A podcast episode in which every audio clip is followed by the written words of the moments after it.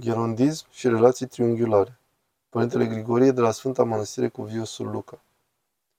Relația dintre oameni, comunicarea dintre oameni nu ar trebui să fie superficială și orizontală, ca să spunem așa.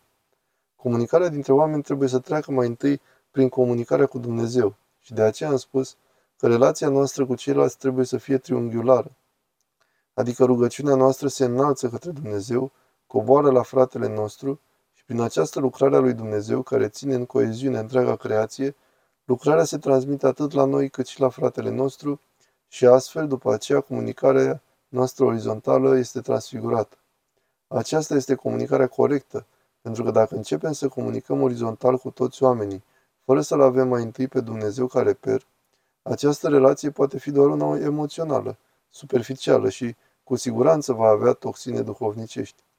Pentru că toxinele duhovnicești, așa cum spunea Sfântul Paisie, pot fi curățate doar prin rugăciune.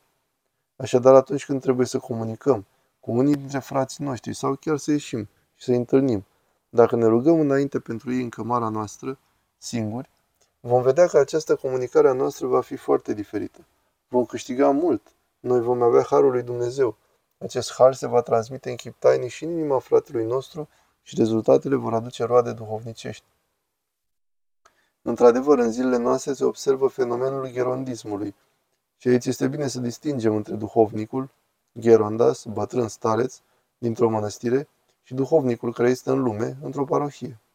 Monahul de la tunderea sa în monahism a făcut unele făgăduințe referitoare la ascultare și este obligat să facă ascultare față de duhovnicul lui, față de staruțul lui, într-o mare măsură până la moarte, am putea spune în chip hiperbolic.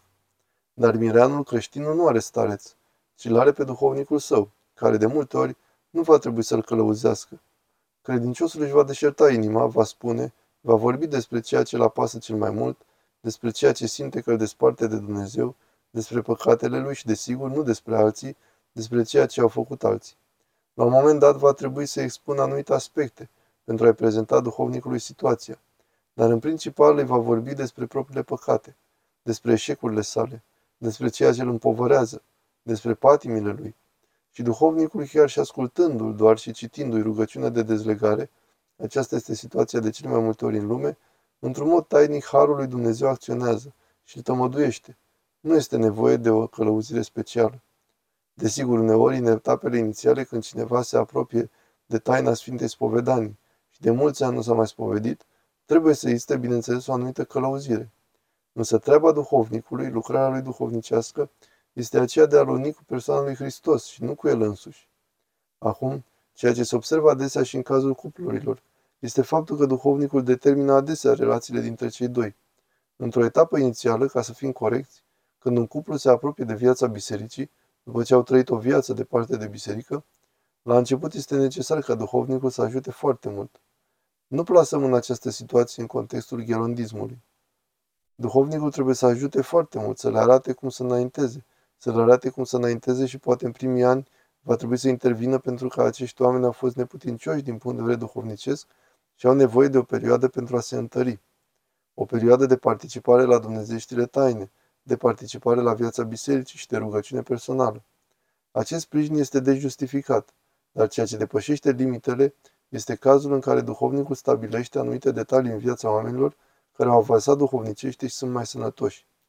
Această atitudine se înscrie în fenomenul gherondismului și este condamnabil, am putea spune, și nu îi ajută să se maturizeze duhovnicește, deoarece în anumite aspecte trebuie să luăm noi înșine decizii.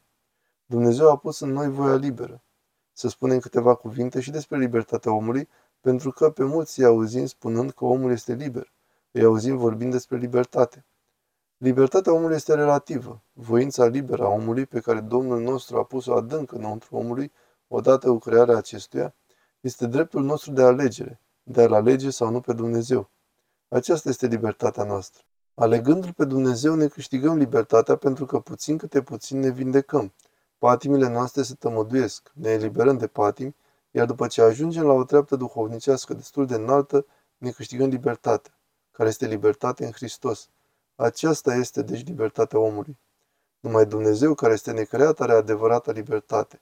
Și aceasta este și ceea ce spune învățătura dogmatică a Bisericii noastre ortodoxe. Deci Dumnezeu este cu adevărat liber. iar libertatea noastră este aceea de a-L alege pe Hristos sau nu.